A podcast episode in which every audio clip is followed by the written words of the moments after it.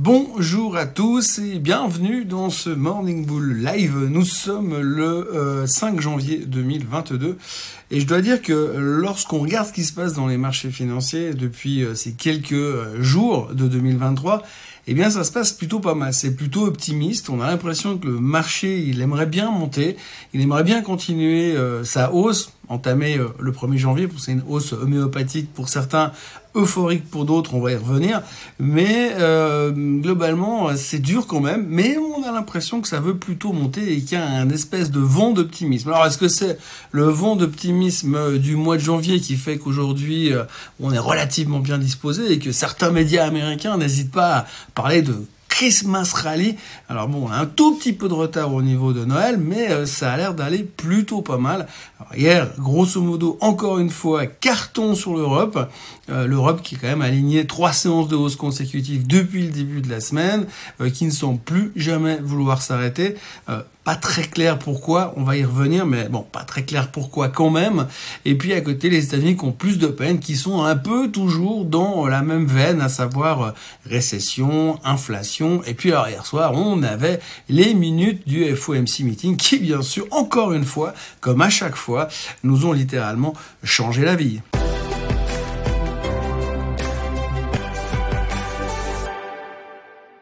Alors, ce qu'il faut retenir des minutes du FOMC meeting de hier soir, donc les minutes, les minutes du FOMC meeting, c'est le résumé de ce qui s'est dit le 13 et le 14 décembre l'année dernière. Alors, on sait que Powell nous avait dit qu'il ne baisserait pas les taux de sitôt, que euh, la Fed resterait solide dans ses bottes, que rien ne changerait.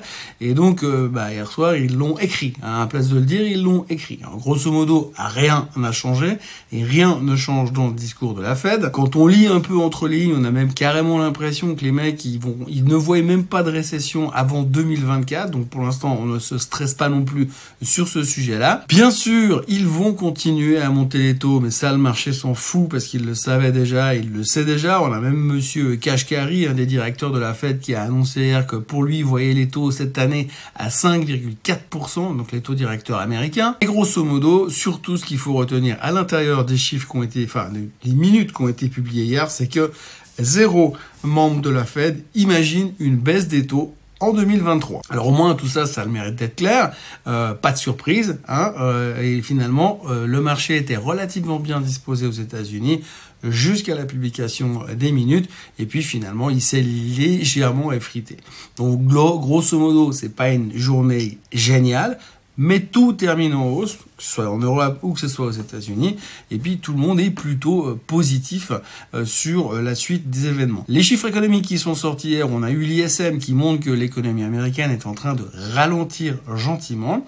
Mais à côté de ça, on a encore une fois eu les JOLTS qui montrent qu'il y a beaucoup plus de places disponibles dans le marché que ce qu'on pensait, ce que les analystes attendaient. Alors ça diminue légèrement par rapport au mois dernier, mais on voit toujours que l'emploi est toujours extrêmement fort même si l'économie, elle, semble donner des signes de ralentissement. Alors c'est bien évidemment là-dessus qu'on va devoir se raccrocher ces prochains temps pour savoir si récession ou pas récession il y a ou il y aura.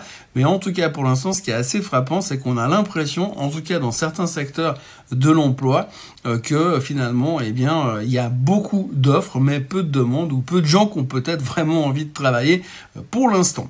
En tous les cas, l'économie semble donner quelques signes de faiblesse. On a encore vu au niveau de certains licenciements qui ont été annoncés hier. On a vu Salesforce qui a annoncé des licenciements. Le titre n'arrivait malgré tout pas à terminer en hausse. On a vu Amazon qui a annoncé plus de licenciements que ce qui était prévu à l'origine, donc ça licencie quand même, donc ça devrait quand même se ressentir de l'autre côté. Mais si en même temps vous avez beaucoup de licenciements, mais que les nombres, le nombre de jobs à côté continue euh, d'être très solide et très fort, eh bien ça veut dire que finalement les gens vont se faire licencier puis ils vont assez facilement retrouver du travail. Donc c'est pas comme ça que ça va ralentir aussi fortement l'économie que ce que certains membres de la Fed pourraient éventuellement attendre. Passons euh, brièvement euh, à l'Europe. Alors l'Europe, si on regarde un petit peu les performances des marchés, eh bien c'est stratosphérique. Hein. c'est 5% de hausse sur le CAC depuis le début de l'année. Si vous regardez les performances, les meilleures performances du CAC qui s'affichent à l'instant, c'est impressionnant. Vous avez quand même bon, Renault qui monte, ça veut pas dire grand-chose, ça vaut rien de toute façon, mais si vous regardez les performances des bancaires, les performances du luxe qui sont extrêmement bien disposées, c'est quand même assez spectaculaire pour les trois premiers jours de l'année, alors que pas grand-chose ne s'est passé. Une des raisons principales serait le fait, entre autres, qu'on voit que l'inflation s'est réduite. On a vu les chiffres de l'inflation en France hier qui étaient plus faibles euh, que prévu. Alors on dit que c'est peut-être que temporaire, mais pour l'instant les chiffres de l'inflation sont sous contrôle. Et puis surtout, euh, on voit au niveau de l'énergie, hein, puisque notre gros stress en Europe ces derniers mois, c'était quand même de se retrouver sans électricité et sans gaz euh, durant un hiver très très froid. Alors pour l'instant, on n'a pas vraiment un hiver très très froid. Vous voyez pas la couleur de la montagne en ce moment, mais clairement, euh, c'est pas tout à fait ça. Et puis, euh, de l'autre côté, eh bien, on a euh, effectivement le gaz qui est en train de se péter la figure.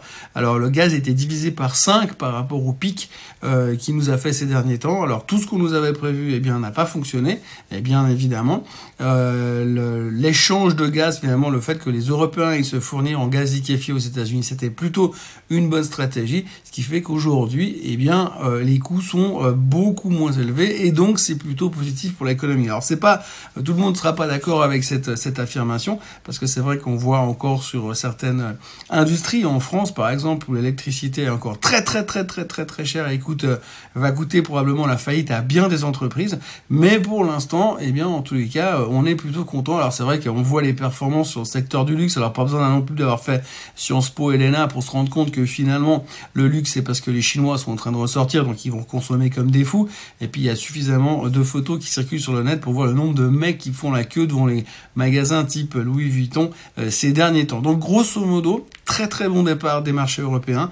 Euh, il faudra faire très attention parce que ça va très vite, trop vite, et puis à un moment donné, eh bien on se casse la gueule quand même. Enfin pour l'instant, bon on va dire Enfin, pour l'instant, on va dire que l'Europe est extrêmement bien disposée en très grande forme. Ce matin, les futurs sont légèrement en baisse, mais bonne surprise en tout cas du côté des marchés européens qui en sont en train de mettre la pâtée au marché américain pour ces trois premiers jours de 2023. Passons au chapitre de Katie Wood. Alors je vous parle de Katie Wood ce matin parce que euh, c'est pour éviter de parler directement de Tesla. Non, parce que euh, c'est le deuxième Morning Bull Live de l'année et puis on aurait déjà parlé deux fois directement de Tesla.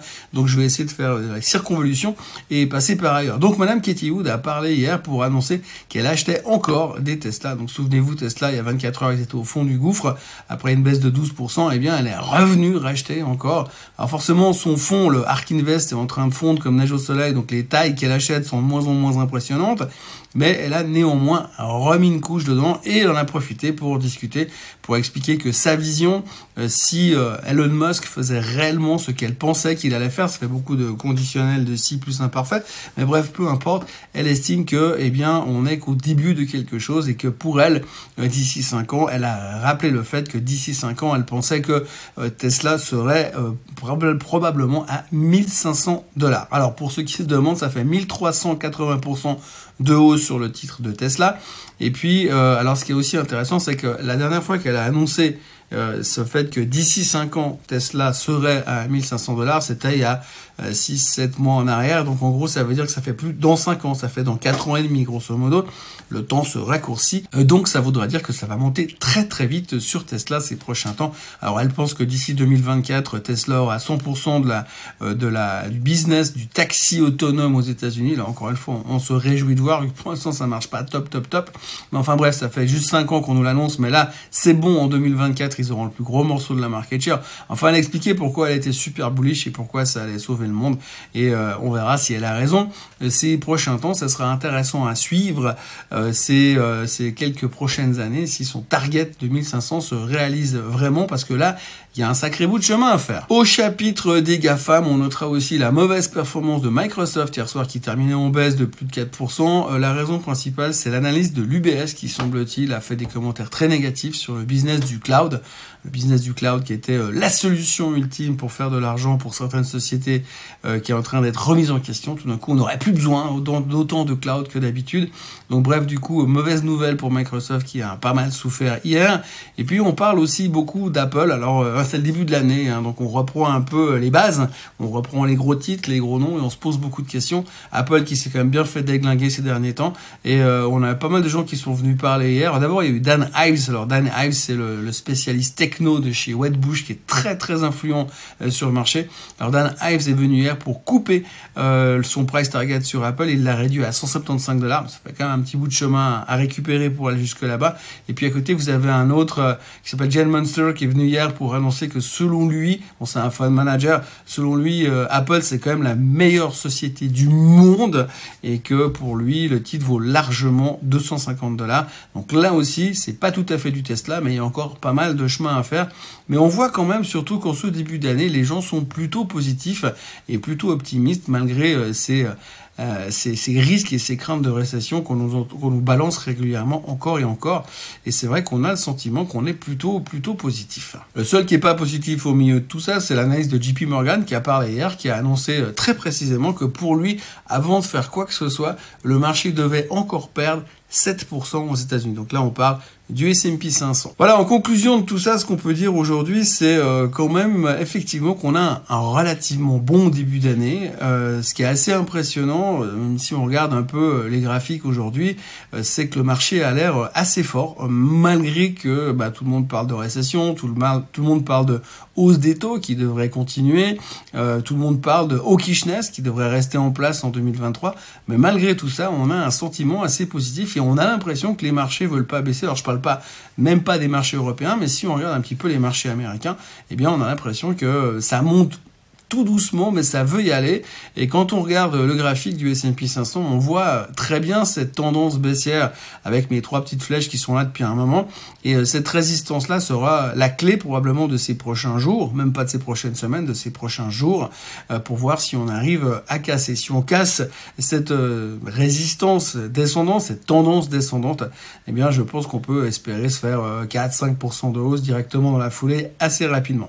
Après, il sera aussi intéressant de voir qu'on va gentiment se rapprocher de la fin du mois de janvier. Et à la fin du mois de janvier, on va nous ressortir toutes les éternelles théories. Tout ce qui se passe au mois de janvier se passe le reste de l'année. Euh, donc on en a parlé hier, hein, on dit euh, grosso modo les premiers jours de l'année sont importants, mais le premier mois de l'année, quand vous finissez un mois de janvier en hausse, tout le monde vous ressort les vieilles statistiques qui disent que oui, mais quand le mois de janvier est en hausse, eh bien tout le reste de l'année est en hausse. On en reparlera sûrement dans quelques jours. Pour l'instant, c'est un peu tôt, mais ça vaut quand même la peine de signaler que pour l'instant, malgré tout ce qui nous tombe sur la gueule depuis quelques temps, eh bien, le marché a l'air plutôt, plutôt fort. Pour l'instant, hein. attention aux mauvaises nouvelles et aux mauvais commentaires qui pourraient nous tomber dessus. Mais en tout cas, c'est assez impressionnant de résilience pour le moment. Voilà tout ce qu'on pouvait dire euh, en ce 5 janvier 2023, plus ou moins. Euh, je vous souhaite une excellente journée. Tout d'abord, n'oubliez pas de vous abonner à la chaîne Suisse Côte en français, de liker cette vidéo, de liker celle de Vincent Gann, de revenir demain parce que ça continue demain. Et puis demain, on aura bien sûr euh, notre fameux Swiss Bliss, cette fois qui aura de nouveau fait fait son spin-off euh, du Morning Bull Live. Passez une très très belle journée et puis ben à demain. Bye bye